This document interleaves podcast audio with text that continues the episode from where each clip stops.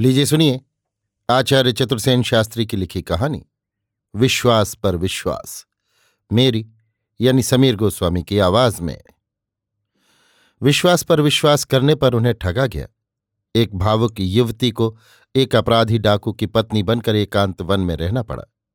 नारी हृदय की पुत्र प्राप्ति की इच्छा प्रकृत और स्वाभाविक है। उसी से प्रेरित होकर वो प्रेम और पत्नी धर्म के संघर्ष में रहकर मृत्यु को प्राप्त होती है। ये कहानी अत्यंत लोकप्रिय हुई है। बस्ती से बाहर एक छोटी सी टेकरी के नीचे उसका झोपड़ा था। ऊपर देखने में वो दरिद्रता की छाया में डूबा हुआ था। बहुत कम पथिक उधर होकर जाते थे। उधर से जो रास्ता जाता था, वो आगे निकट ही घनघोर वन में खो गया था। देहाती लकड़ी बीनने वालों या अहेरियों को छोड़ और उधर किसे जाने की इच्छा हो सकती थी। उसका नाम था नंदू। उम्र पचास को पार कर गई थी। चेहरे की खाल लटक गई थी और वो फूल गया था। अत्यधिक शराब पीने का ये फल था। आँखें हरदम जलती रहती थीं। आवाज़ तीखी थी। जब बोलता था, मानो साण डकार रहा हो। कमर झुक गई थी और एक दो दांत भी गिर गए थे। फिर भी कठिन पुरुषार्थ उसका जीवन था। वस्त्रों और शरीर की तरफ़ उसका कभी ध्यान भी न गया था। उसकी व्यवसाय प्रकृति और जीवन ही इस योग्य न था। वो उस जंगल के एकांत कोने में जंगली पशु की तरह रहता था। ऊपर से हर तरह यही बात प्रतीत होती थी। पर हठात कुटी में घुस पड़ने से ये बात गलत साबित होती थी। उस नर पशु के साथ उस दरिद्र और अशुभ कुटी में एक मधुर मूर्ति रहती थी। चंपा के समान उसका रंग था और बिल्कुल नपातुला शरीर था। कंठस्वर और चाल की मोहकता कभी कभी उधर से गुजरने वाले पथिकों को नसीब हो जाती थी। उसका नाम था मैना। उसकी उम्र पच्चीस के लगभग होगी। पर सौंदर्य मानो अस्फुट था। वो अस्फुट सौंदर्य मैले और फटे वस्त्रों से, अरक्षित भाव से ढका उस कुटी को सौभाग्य दे रहा था। ये उस नर पशु की धर्मपत्नी थी। हाय, कितना अद्भुत, कैसा आश्चर्यजनक बेमेल, मेल था। उसे क्या कहा जाए? क्या लोहा और सोना की उपमा दी जाए या रात्रि और दिन की? अथवा राहु द्वारा चंद्र ग्रहण की? मेरी समझ में किसी की नहीं। सभी में एक न एक सौंदर्य था। नहीं था इस जोड़े के सम्मिलन में। ये नरपशु और वो स्वर्ण सुंदरी थी। बस यहीं तक बात न थी। वो ऐसी पतिव्रता और पति सेवा की पुतली थी कि इन दोनों गुणों ही के लिए नारी जाति में उसकी उपमा दी जा सकती है। और ये बात आसपास प्रसिद्ध भी थी। ये अद्भुत दंपति जगत से दूर अवश्य रहते थे, किंतु जगत की दृष्टि से बचे न थे। पुलिस और सरकारी अधिकारियों से लेकर साधारण नागरिक तक उस बदमाश को, उसके कानून के विरुद्ध कार्यों से तथा उसके द्वारा नित्य होते हुए अपराधों के द्वारा जानते थे। उसी प्रकार आसपास सर्वत्र ही ये बात भी प्रसिद्ध थी कि जगत का कोई भी प्रलोभन उसकी स्त्री को उसके प्रति विद्रोही एवं विचलित नहीं कर सकता था। ये बात भी प्रसिद्ध थी कि अनेक उच्च पदस्थ राजकर्मचारी उसे भ्रष्ट करने और उसके द्वारा उसके पति के रहस्य भेद करने की चेष्टा में हर तरह विफल हुए। वास्तव में चोरी, डकैती, अफीम बेचना, जाली रुपया बनाना आदि कुकर्म ही उस अधम पति का व्यवसाय था। व्यवसाय यहीं तक रहता तो भी उसमें एक मर्दानगी थी। परंतु वो नर पशु अपने व्यवसाय की सहायता में, चाहे जब निसंकोच भाव से, अपनी पत्नी के सौंदर्य का उपयोग कर लेता था। किसी भी सुलक्षणा पतिव्रता के लिए ये कितना कठिन है, इस बात पर विचार करना चाहिए।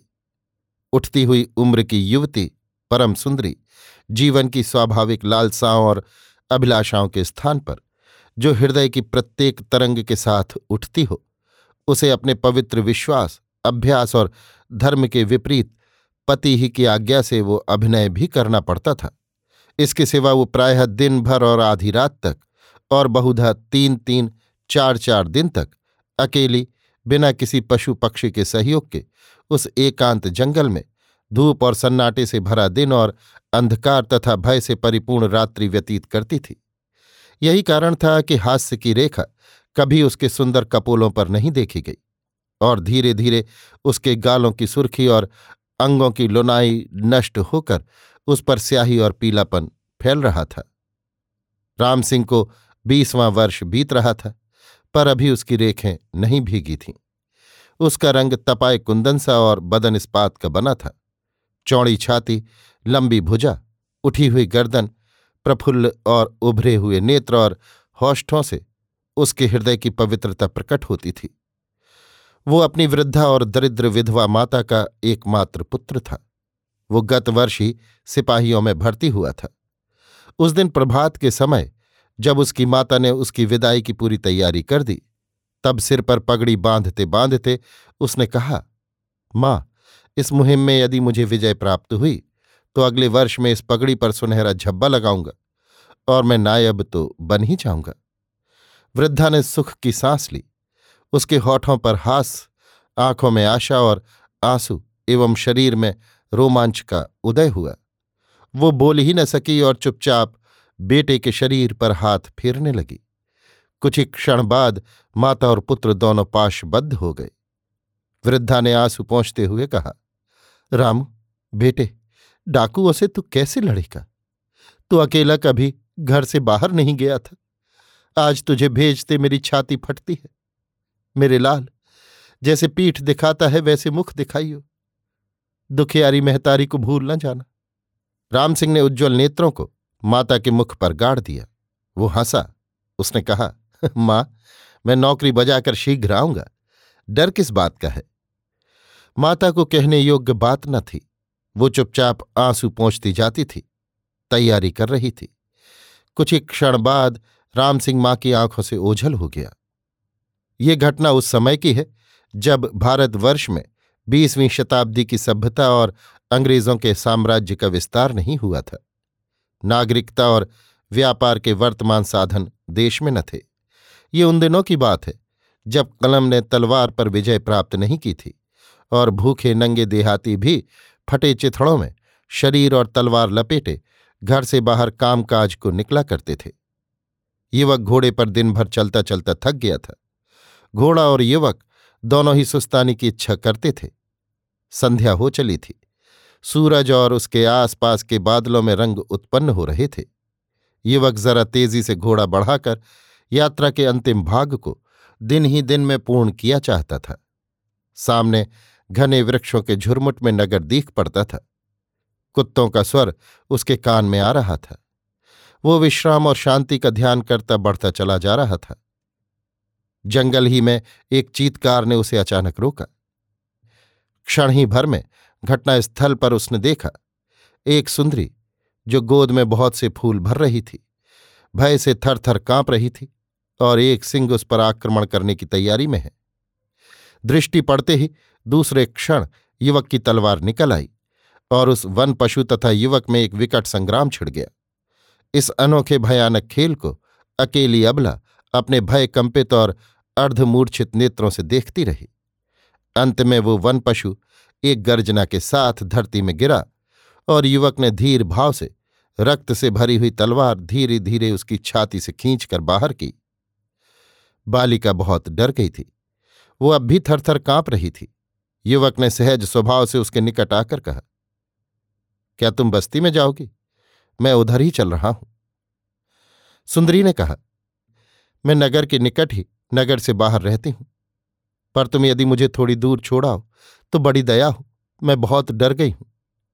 युवक ने कहा, अच्छी बात है, पर यदि आप घोड़े पर चढ़ना जानती हो तो चढ़ लीजिए।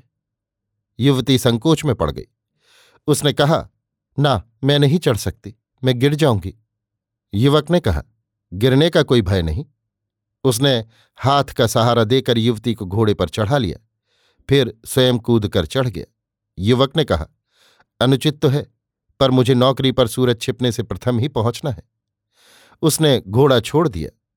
संध्या की मनोहर स्वर्ण प्रभा और वायु उनकी पीठ पर थपकियाँ ले रही थी। उस मौन अपरिचित एवं हठात सम्मेलन का क्या होगा?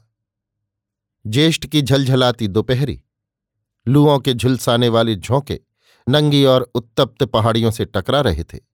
उन उत्तप्त नंगी पहाड़ियों के बीच जहाँ तहां जंगली पेड़ों के खोखलों में पक्षियों के शावक अकेले छटपटा रहे थे। दाने चारे की खोज में पक्षी उन्हें अकेले छोड़ गए थे। उसी तरह उन्हीं नग्न और उत्तप्त पहाड़ी के नीचे एक बिल्कुल जलते हुए छोटे से झोपड़े में लू और चिंता से जलती हुई वही सुंदरी अकेली खिड़की से बाहर दूर तक आँखें फैलाए हुए उस भयानक ग्रीष्म की अग्निवर्षा देख रही थी। उसके मुँह पर जलती हुई लूओं के थपेड़े पड़ते थे, पर उसे इसकी चिंता न थी। वो मैना कल संध्या से अपने पति उस नर पशु की प्रतीक्षा में वहीं खड़ी है। रात भर वहीं खड़ी रही है और अब आधा दिन बीत चला है, अन्न जल की उसे इच्छा नहीं। मानो शरीर और मन उस एकनिष्ठ तपस्या के वशीभूत हो रहे हैं। नंदू एक बड़े डाके में से गहरा हाथ मारकर लाया था और पुलिस की खोज जाँच से कुछ समय दूर रहने के लिए घर से भाग गया था। मैं न सोच रही है क्या वे कहीं किसी विपत्ति में तो नहीं पड़ गए? वे पकड़े तो नहीं गए? वो बार बार इस कुशंका को मन में प्रवेश करती और फिर निकाल फेंकती है। वो कभी रोती है, कभी दूर तक देखती और कभी सर्वशक्तिमान परमेश्वर को याद कर घुटनों तक झुक जाती है। हठात घोड़े की पद ध्वनि सुनकर वो चौंकी। क्षण भर बाद एक सरकारी सिपाही धीरे धीरे आता दीख पड़ा। झोपड़ी पर दृष्टि पड़ते ही उसने सावधानी से अपनी तलवार पर हाथ रखा और फिर वो धीर गति से आगे बढ़कर झोपड़ी के द्वार पर घोड़े से उतर पड़ा। कुछ ही क्षणों में ये सब हो गया, परंतु इतनी ही देर में मैना ने घर के समस्त द्वार बंद कर लिए थे और वो सबसे भीतर की कोठरी में किवाड़ बंद करके बैठ गई थी। द्वार पर थाप पड़ते ही वो चौंकी, पर कांपी नहीं। ऐसे प्रसंग कई बार हो चुके थे। कई थाप पड़ने पर उसने साहस किया। वो द्वार पर आई और द्वार खोल दिया। खोलकर देखा, बिल्कुल उठती उम्र का वही उसका रक्षक सुंदर युवक लाल चमचमाता चेहरा लिए सामने खड़ा है। उसने हंसकर कहा, तुम, आप ही इस मकान की स्वामी हैं? मैना ने जवाब दिया, हाँ, नहीं, मेरे स्वामी बाहर गए हैं। कृपा करके आप मुझे क्षण भर यहाँ विश्राम करने देंगे। कैसी आग बरस रही है? सरकारी काम से निकलना पड़ा। पर यदि विश्राम न मिला तो मैं और घोड़ा दोनों ही मर जाएँगे। क्या आप दया करेंगी? मैना का भय दूर हुआ। उसने कुछ सोचा, फिर कहा, भीतर आ जाओ। युवक भीतर घुसकर एक दृष्टि झोपड़ी के भीतरी अंग पर फेर गया। मैना ने कहा, क्या जल लाऊं? संकेत पाकर मैना जल ले आई। युवक ने जल पीकर कहा, आश्चर्य आप अकेली इस जंगल में किस तरह रह रही हैं? मैं अकेली नहीं हूँ, मेरे पति भी हैं। युवक ने तीव्र दृष्टि से मैना को देखकर कहा, आपके पति विचित्र पुरुष मालूम होते। आप ऐसी सुंदरी को ये झोपड़ा, ये वन, इस एकांत में, वे क्या धंधा करते हैं? ये प्रश्न करके युवक ने तेज दृष्टि से मैना को देखा। मैना घबरा गई। वो कुछ न कह सकी। युवक ने एक बार घूमकर झोपड़े को फिर देख डाला। अब मैना बोली सरकारी आदमियों से मेरे पति को घृणा है। अब तुमने जल पी लिया, ठंडे हो गए। अब तुम चल दो, वरना मेरे पति आने पर नाराज़ होंगे। युवक मैना के बिल्कुल निकट आ गया।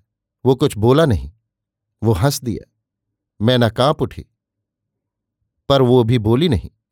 युवक ने अपने अंग रखे का बटन दिखाकर कहा, क्या आप मुझे जरा सुई डोरा देंगे? मेरा बटन टूट गया है। मैना ने सुई डोरा निकालकर कहा अंगरखा उतार दो मैं सीए देती हूँ। युवक ने जवाब दिया, सरकारी वर्दी उतारी नहीं जा सकती। क्या आप कृपा करके ठहरो, मैं सीए देती हूँ। मैना बिल्कुल युवक से सटकर बटन सीने लगी। सीकर उसने बटन खींचकर लगाया। इतनी सावधानी होने पर भी युवक का श्वास प्रश्वास और लोहे के समान छाती का स्पर्श उस नारी से अज्ञात न रहा। वो समझ ही न सकी कि क्या हो रहा है। उसका सिर चक्कर खाने लगा। वो सुई का अंतिम डोरा बटन से निकाल ही न सकी और मूर्छित हो गई। युवक ने उसे सावधानी से बिछौने पर लिटाया और मुख पर पानी का छींटा दिया। मैना ने आँखें खोली, देखा और उठकर बोली, अब तुम जाओ, तुम यहाँ मत ठहरो। युवक ने गंभीर होकर कहा, मुझे खेद है, बहुत खेद है। मैं जा नहीं सकता। तुम्हारे पति ने जो अभी डाका डाला है, उसकी जाँच का भार मुझी पर है। मैं मकान की तलाशी लूँगा। तलाशी? मैना की भवें चढ़ गई। तुम तुम झूठे कपटी लबार। वो और कुछ न कह सकी। युवक चुपचाप गालियाँ खा गया। मैना उसके नज़दीक आकर बोली, तब तुम हमारे शत्रु हो। मैं आपका मित्र हूँ। तुम, मैं। मैना ने सुई उठाई और खच से युवक की बाह में चुभो दी। मानो कुछ हुआ ही नहीं। वो वेदना युवक ने बिना जरा सी चेष्टा बदली सहली क्षण ही भर में मैना विचलित हो गई। वो स्तब्ध खड़ी थी। युवक ने सहसा उसकी बाह अपनी लोह अंगुलियों से पकड़कर कहा, सुंदरी, मैं शत्रु नहीं हूँ। मैना ने वेदना से तड़प कर कहा, छोड़ दे छोड़ दे। युवक ने छोड़ दिया। मैना धरती में गिर पड़ी। युवक ने उसे उठाया नहीं। वो खड़ा देखता रहा। मैना ने पड़े ही पड़े कहा तुम जाओ, मेरे मकान से निकल जाओ। युवक ने मानो सुना ही नहीं। वो उसके पास जाकर बोला, ईश्वर साक्षी है, मैं तुम्हारा शत्रु नहीं हूँ, परंतु कर्तव्य पालन से विमुख नहीं हो सकता। मैं तलाशी लेता हूँ। तब तुम मित्र होकर मेरे पति को विपत्ति में डालोगे। मैं तुम्हारी मित्रता से घृणा करती हूँ। ये तुम्हारी इच्छा, पर मैं कर्तव्य से पीछे नहीं हट सकता। युवक ने तलाशी लेनी शुरू की। धीरे धीरे घर की तमाम सामग्री उलट पुलट होने लगी। मैना देख रही थी। एक अभूतपूर्व विषय उसके मस्तिष्क में उदय हो रहा था। वो सोच रही थी उस वज्र छाती और वज्र अंगुलियों की बात। एक बार उसके होठ हिले। बहुत धीमे स्वर से निकला, पुरुष, वज्र पुरुष। युवक ने सुना। उसने कहा, वज्र पुरुष की बावत सोच रही हो? मैना ने क्रोध से कहना चाहा तुम्हारी? उसने ये बात कही भी, पर क्रोध न कर सकी। मुख से बात निकलती ही भयभीत सी युवक को देखने लगी। युवक फिर अपने काम में लगा। मैना बैठकर रोने लगी। कर्तव्य छोड़कर युवक को मैना के पास आना पड़ा। उसने कहा, मुझे बहुत दुख है कि मैं आपको कष्ट देने आया हूँ, परंतु मैं विवश हूँ।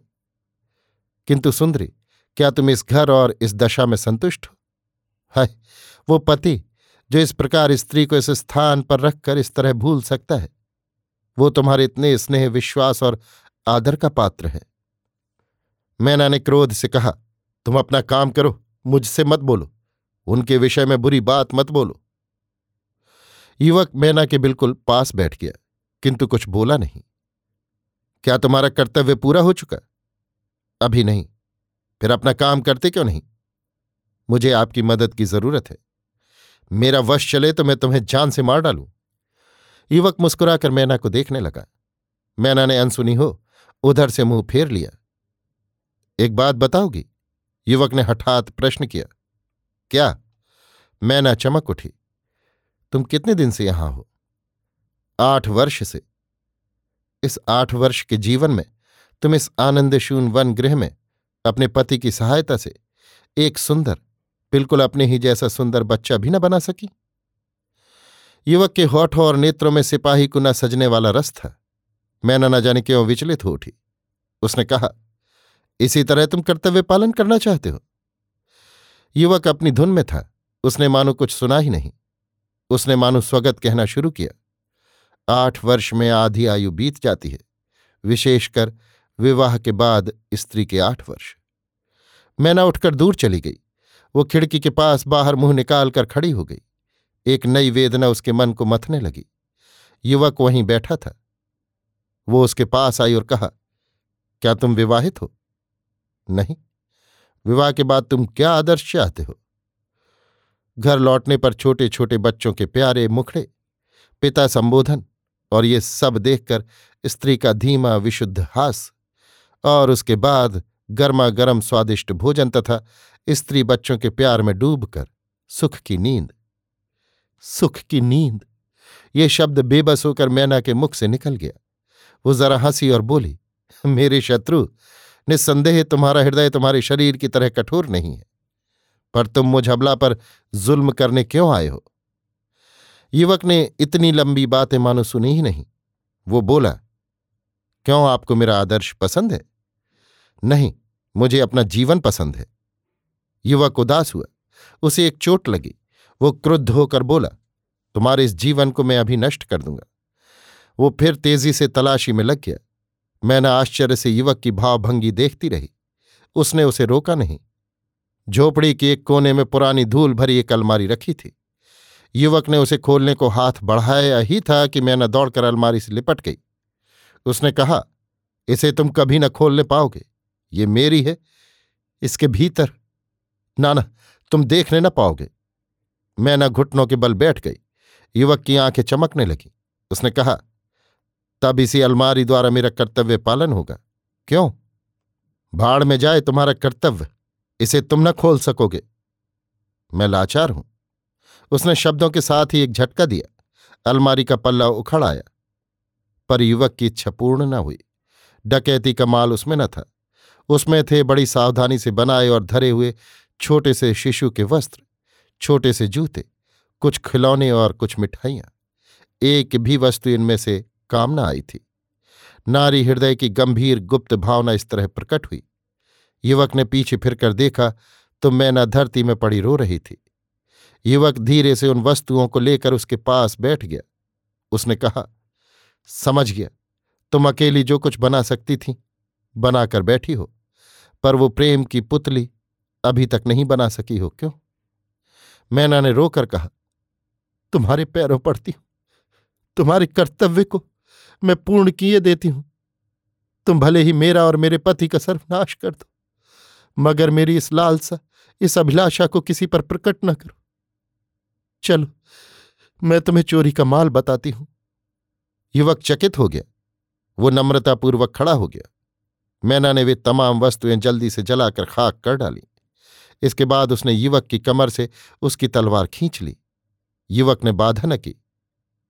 नंगी तलवार हाथ में ले मैना युवक की ओर बढ़ी। युवक निश्चल खड़ा रहा। क्षण भर दोनों की दृष्टि मिली। मैना ने कहा, शत्रु, क्या प्रमाण बिना पाए न टलोगे? नहीं मैंने तलवार लिए और आगे आई। कुछ देर दोनों के नेत्रों ने युद्ध किया। धीरे धीरे मैना के नेत्र गर्दन और सिर झुकने लगे। वो खुद भी झुकी। घुटनों के बल बैठकर उसने तलवार की नौक पृथ्वी पर, युवक के पैरों के पास, फर्श के पत्थर की कोर पर गाड़ कर कहा, ये लो प्रमाण। युवक ने सिंह की तरह उछलकर तलवार छीन ली। तत्काल पटिया उखाड़ डाली और चोरी का प्रायः समस्त माल बरामद हो गया। प्रसन्नतापूर्वक युवक ने गठरी बांधी। उसने प्रफुल्ल नेत्रों से मैना की ओर देखा। मैना रो रही थी। एक अंतर्वेदना युवक के हृदय में उदय हुई। उसने कहा, सुंदरी, इस सहायता के बदले तुम क्या इनाम चाहती हो? मैना ने रोना रोकर कहा, मुझे मालूम है कि राज्य की तरफ़ से आज्ञा निकली है कि जो कोई मेरे पति को गिरफ़्तार करेगा या चोरी का माल बरामद करेगा, उसे बड़ा ओहदा मिलेगा, इनाम भी मिलेगा। कितने अफसर यहाँ आकर यहाँ से रोते गए हैं। पर तुम जाओ, ओहदा बढ़ाओ और इनाम लो। हमारा सर्वनाश हो कोई चिंता नहीं। मुझे उसका विशेष दुख नहीं। पर यदि तुम, लौह युवक, मेरा एक अनुरोध मानो, मुझे बदला ही देना चाहो तो मैं तुमसे कुछ मांगू। पति की क्षमा प्रार्थना छोड़कर, क्योंकि वो मेरे बस की बात नहीं। मैं वो नहीं मांगूँगी। जब तुम्हारा ओहदा बढ़ जाए, तब बड़े अफसर की बढ़िया पोशाक पहनकर, एक बार विवाह से पहले मेरे सामने हो जाना। मैं अब से तब तक उस रूप में तुम्हें देखने को तरसती रहूँगी। तुम्हें देखकर मैं समझूँगी कि आठ वर्ष तन मन से जिसकी सेवा धर्म और ईश्वर के सामने की, उसके प्रति विश्वासघात करके कुछ पाया तो। मैं न और कुछ न कह सकी। झरझर उसकी आँखों से आँसू बहने लगे। युवक ने सुना, समझा, रुका पर अंत में धीरे धीरे गठरी लेकर घर से बाहर हो गया। रात के दस बजे नंदू झूमता झामता और बड़बड़ाता आया। आते ही चारपाई पर पड़ गया। पड़े ही पड़े उसने स्त्री से अपने कपड़े उतारने और पैरों की धूल झाड़ देने के लिए कर्कश स्वर में हुक्म दिया। मैंने जब ये सेवा कर चुकी तो उसने नंदू से खाने के लिए पूछा। नंदू ने खाने से इनकार करते हुए दो चार असभ्य गाली बककर कहा, बाएँ हाथ में बड़ा दर्द है, जरा तेल की मालिश तो कर दे। मैना अन्य मनस्क भाव से उठी। आस्तीन ऊँचा कर तेल मलने लगी। बाह पर हाथ फेरती ही उसे ढीली ढीली मैली दुर्गंधित देह कुछ अप्रिय से प्रतीत हुई। हठात उसे युवक की वज्र बाहु और वज्र उंगलियों का स्मरण हो आया। वो अनमने भाव से शिथिल उंगलियों से तेल मालिश करने लगी। नंदू गर्मा उठा। उसने कहा, क्यों? क्या हाथों का दम ही निकल गया है? जरा अच्छी तरह क्यों नहीं मालिश करती? मानो, मैना ने सुना ही नहीं। उसका हाथ और भी शिथिल हो गया। नंदू ने मैना को लात जमा दी। मैना ने तेल के पात्र में एक ठोकर देकर सिंह की तरह गरज कर कहा, अपनी इस देह को खुद संभालो, तुम्हारी बांदी नहीं हूँ। कभी दर्द, कभी रोग भाड़ में जाए, ये सब मुझसे न होगा। नंदू चकित हुआ, आज मैना का ये बिल्कुल नया साहस कैसा? क्रोध से उसका शरीर रोमांचित हो गया। नंदू उठा, उसने मैना से कहा, तेरा ये साहस? क्या तेरी श्यामत आई है? मैना ने नंदू को ढकेल कर कहा, दूर रहो, मुझे बास आती है। धक्का खाकर नंदू गिरा। वो कुछ समझ ही न सका। क्षण भर बाद उसने बाँस की लाठी उठा ली और रुई की तरह मैना को धुन डाला। मैना धरती में गिरकर तड़पने लगी। नंदू ने कहा, तेल मल, हरगिज नहीं। नंदू ने और मारा। मैना बेहोश हो गई। युवक तीर की तरह ऑफिसर के घर की तरफ़ चला। द्वार पर आकर उसके पैर जम गए। मानो वो बेसुध हो रहा हो। वो वहीं एक ओर बैठकर सोचने लगा। वो एक मूर्ति का ध्यान करने लगा। किस तरह चुपचाप उसे मैंने अपनी तलवार निकाल लेने दी। किस तरह वो धीरे धीरे मेरी छाती तक तलवार की नोक ले आई। अगर वो उसे छाती में सुई की तरह ही घुसेड़ देती तो क्या मैं उसे रोकता? कदापि नहीं। फिर मैं मर्द क्या हुआ? वो घाव तो हज़ार बार खाता। किंतु आँखों के घाव का क्या किया जाए? वो आँखों की बर्छी कलेज में पार करती हुई धरती में बैठ गई। उसी तलवार की नोक से उसने पत्थर उखाड़, चोरी का माल मुझे दिया। शत्रु से ही शत्रु मारा गया, परंतु ये अबला स्त्री हाथ में तलवार पाकर भी विश्वासघात न कर सकी। शत्रु को पानी पिलाया, शत्रु को शायद प्यार किया, उसे जीवन दान दिया, और अब वो उसे एक बार बढ़े हुए ओहदे पर नई पोशाक पहने देखने के लिए अपना और अपने पति का सर्वनाश कर गई। ओहरे स्त्री। परंतु मैं, अभी क्षण भर बाद में नवीन पदवी और वेश धारण कर उसकी आँखों की साध मिटा सकता हूँ। माता कितने उल्लास से मेरी विजय कहानी सुनेगी। परंतु वो वो कितने क्षण ये देख सकेगी? फिर वो विजय किस वीरता की है? हे परमेश्वर क्या मैं उसके विश्वास, वीरत्व, प्रेम और स्त्रीत्व के प्रति विश्वासघात नहीं कर रहा हूँ? यही मेरा पौरुष है। धिक्कार है इस पर। युवक गठरी को छाती से लगाकर रोने लगा। वो वहीं लेट गया। प्रभात होने लगा था। चिड़ियाँ चहक रही थीं। कुटिया का द्वार धीरे से किसी ने खटखटाया। नंदू ने आलस्य से उठकर झाँक कर देखा। सिपाही द्वार पर खड़ा है। नंदू घबराकर मैना के पास जाकर बोला सरकारी कुत्ता है, तू जरा उसे हंस बोलकर बातों में लगाना। मैं तब तक माल इधर उधर कर दूँ। मैना उठी। उसने झाँक कर देखा। नंदू को चले जाने का संकेत किया। नंदू पीछे के द्वार से चला गया। मैना ने द्वार खोला। युवक भीतर आया। मैना अचल खड़ी रही। युवक ने गठरी मैना के सामने रखकर कहा, सुंदरी, मेरी नीचता को क्षमा करना। ईश्वर तुम्हारा कल्याण करे। युवक लौटने लगा। मैना ने द्वार रोककर कहा, तुम्हारे सिपाही कहाँ हैं? मैं सिपाही नहीं रहा। तब तुम अफसर हो गए? मैं साधारण मनुष्य रह गया। क्या ओहदा नहीं मिला? नहीं। क्या अफसर को विश्वास नहीं आया? मैंने ये गठरी पेश ही नहीं की। मैं वैसे ही लौटा लाया हूँ। क्यों? तुम्हारे विश्वास पर विश्वासघात करना शक न था। मैना ने एक बार युवक और गठरी को देखकर कहा, बुरा किया। अब मैं गिरफ़्तार होने जा रहा हूँ। मैं कर्तव्य पालन नहीं कर सका। मैं साफ़ साफ़ कह दूँगा। युवक दो कदम चला। मैना ने हाथ पकड़ लिया। उसने कहा, देखो। ये कहकर अपनी कमर का वस्त्र उधेड़ डाला। कमर चोट से लहूलुहान थी। किस पशु का ये काम है? मेरे पति का। वो कहाँ है? उसे युवक होठ चबाने लगा। नंदू मुस्कुराता हुआ भीतर आया और झुककर युवक को सलाम किया। युवक ने कहा, नीच कायर पशु अधम। नंदू तनकर खड़ा हुआ। उसने कहा, सरकार के आदमी हो तो गाली क्यों देते हो? युवक ने मैना का शरीर दिखाकर कहा, अरे नीच तेरा ये अत्याचार? नंदू हंसकर बोला, उफ, यहाँ तक तुम लोगों की घनिष्ठता है। मुझे मालूम न था। तो तुम लोगों की ये पहली ही मुलाकात नहीं है, क्यों? पर महाशय ये मेरी स्त्री है। तुम स्त्री पुरुषों के बीच में क्यों पढ़ने आए हो? इसके बाद उसने साण की तरह डकारते हुए मैना से कहा पुंश चली अभाग्नि भीतर जा। मैना गई नहीं। नंदू मारने चला। मैना युवक से लिपट गई। युवक ने तलवार निकालकर कहा, एक हाथ भी छुआ तो सिर भुट्टे सा उतार दूँगा नंदू हाफता हाफता बैठ गया। युवक ने कहा, ऐ सुंदरी, क्या तुम मेरा प्रेम स्वीकार करती हो? मैं तुम्हें धर्म से पत्नी बनाना स्वीकार करता हूँ। ये पशु तुम्हारे योग्य नहीं। मैं न बैठ गई, कुछ बोली नहीं। नंदू ने कहा, पराई स्त्री को फुसलाने की तुम्हारी ये चेष्टा घृणा के योग्य है। तुम मेरे घर से निकल जाओ। युवक ने क्रोध से कहा, मैं इसे लिए जाता हूँ, तुम रोक सको तो रोको। नंदू उठा, युवक ने मैना का हाथ पकड़कर कहा, चलो। नंदू ने हठात लाठी का एक भरपूर हाथ युवक पर दे मारा। युवक ने हाथ बचाकर तलवार निकाल ली। क्षण भर ही में नंदू धरती में गिर गया। लोहू की धार बह चली। युवक मैना का हाथ पकड़कर ले चला। कष्ट से कराह कर नंदू ने कहा, मैना, प्यारी मैना, आज इस तरह मेरा अंत हुआ। तुमने दस वर्ष रात दिन मेरी सेवा की, जैसे तुम हाड़ मास की बनी ही नहीं हो। आज किस जादू ने तुम्हें अपने पति से इतनी दूर कर दिया? मैना प्यारी, हाय, मैंने तुम्हें बड़ा दुख दिया। अब मैं मर रहा हूँ। पर प्रिय, तुम जाओ, सुखी रहो। परंतु एक बूंद पानी क्या तुम अंतिम बार अपने पति को अपने प्यारे हाथों से पिलाओगी? प्यारी मैना मैना आगे न बढ़ सकी। वो रुकी, मुड़ी, वो पति की ओर दौड़ी और रोते रोते उससे लिपट गई।